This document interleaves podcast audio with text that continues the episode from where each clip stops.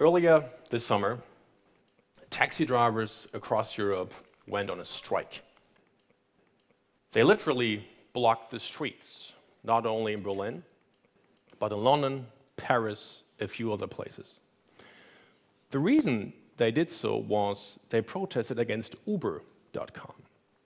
Now, Uber, as many of you will know, is putting together people looking for a ride with people offering a ride for a fee. That's a pretty big change. It's creating a whole new market. So, not surprisingly, taxi drivers are unhappy. It turned out, however, that the strike was a really bad idea. Because on the day of the strike, because of all the awareness it created, the usage of Uber jumped by 800% in a single day. There's a couple lessons in this little story. One, get your competitor to do the PR for you, and you're in a good shape. Two, once disruption is underway, there really is no stopping. No strike in the world will keep people from using Uber. Three, Uber is yet another startup disrupting a global multi billion dollar industry. If you think about it, that's actually interesting. How come one of the global car companies didn't come up with the idea? They certainly had the resources.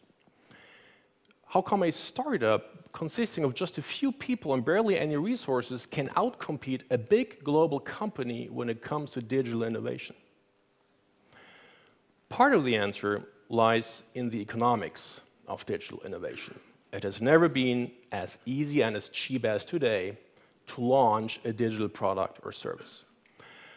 Marketing platforms like Google and Facebook, open source software, frameworks like Ruby on Rails, all of this has contributed to the fact that it's never been as easy and cheap as today to launch a digital product.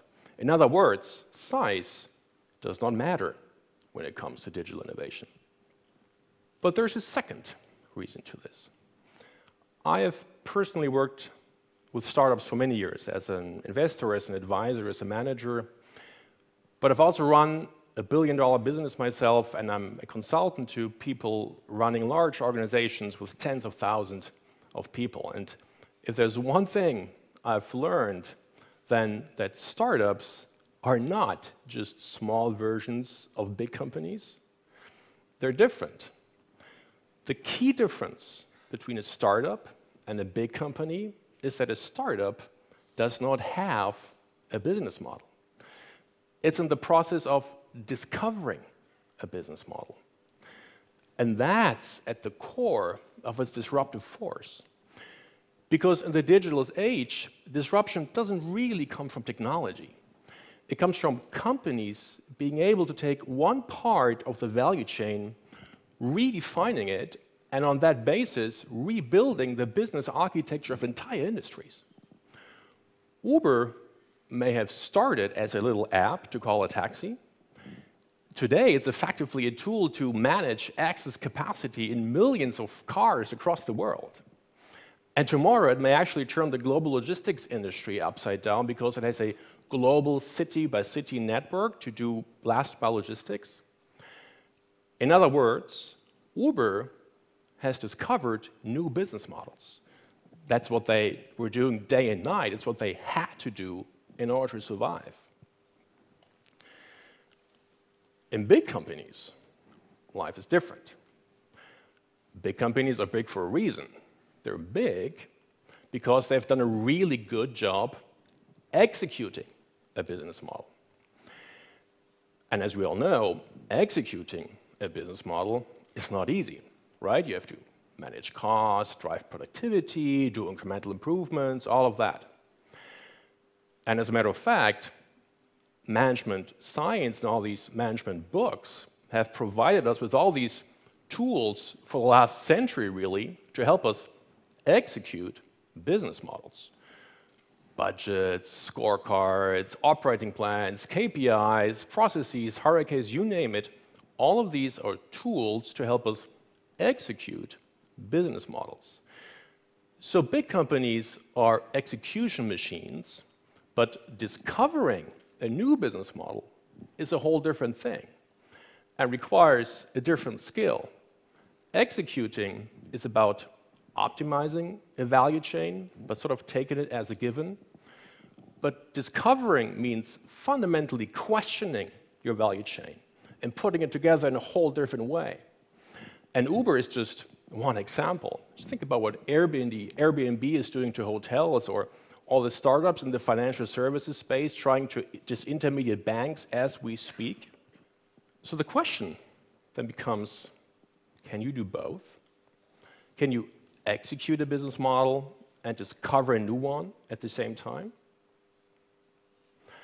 Well, it turns out some companies can. An example is Netflix. Netflix started by disrupting the video rental business.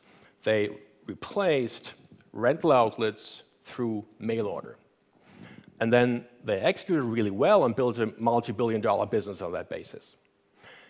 But then, with the rise of broadband internet, they took a radical decision. They decided to disrupt themselves and they discovered a new business model of distributing video using streaming media. And with a data driven approach, they may well be in the process of disrupting the television business next, and who knows, maybe one day the movie business.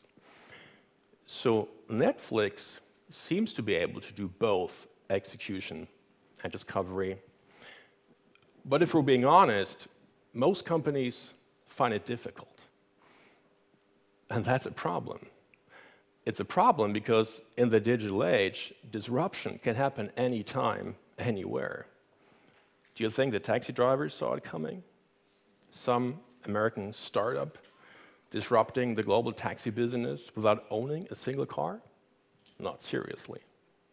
So, if you're a manager in a big company, you should help your company improve their skills to discover new business models. And the most obvious place to look is look at those companies who do this day and night, who do this for a living who do this in order to survive. So look at startups. From the many years I've worked with startups, I think there's numerous things big companies can learn. For example, speed, focus. But the single most important thing a big company can learn from a startup and should adopt from a startup is mindset. And let me tell you what I mean. The first is an attacker mindset. Ask yourself, what does it take to disrupt your business model? Take your value chain and cut it into pieces and put it together in a different way. Netflix would not have gone into streaming media if they had optimized the existing rental business. Two, an agile mindset. Many of you will know the concept of agile from software development, where it replaces the traditional waterfall process of software development. But really, agile means so much more. It means acknowledging you don't have all the answers. It means being willing to experiment. It means taking a new product out to your customers as fast as you possibly can in order to get feedback and to iterate on the solution. One of the most impressive examples I have seen of an agile process recently is on this picture. I don't know if you can see it. I took this picture this summer in Berlin at a little exhibition of prototypes. And what this is, is this is the original first prototype of Google Glass. And look how simple it is. It's just a plastic frame. It's got a phone glued to it and a, a, a camera and a bunch of cables which go into laptops. The guy who built this was in the room and showed me around. And so I asked him, How long did it take you guys to build this? And his answer was, One afternoon. So here's my challenge for you take a really big idea, like Google Glass, and turn it into something you can take out to your customers in less than one day. Three, a failure is okay kind of a mindset. Typical corporate environments are a really bad place for failure. Just think what happens. You're going to miss your budget, your KPIs are going to look horrible, you're going to write all these reports to controlling, explaining why exactly you failed and what you're going to do to never fail again. Otherwise, it's going to be really bad for your career. Sounds familiar, right? In startups, failure is sort of part of reality. It's part of their DNA. If it's part of what they expect to need to be doing. For example, a couple years ago, there was a startup called Odeo. And they built as a product a platform to manage podcasts. You could upload your podcasts, you could manage them, you could listen to them. Problem was, it didn't really work. Users didn't care, didn't have any traction. And so the team took a radical decision. They decided to kill the old idea and build a whole new product from scratch. And they called it Twitter. And so they built the Twitter, which you all know and love today.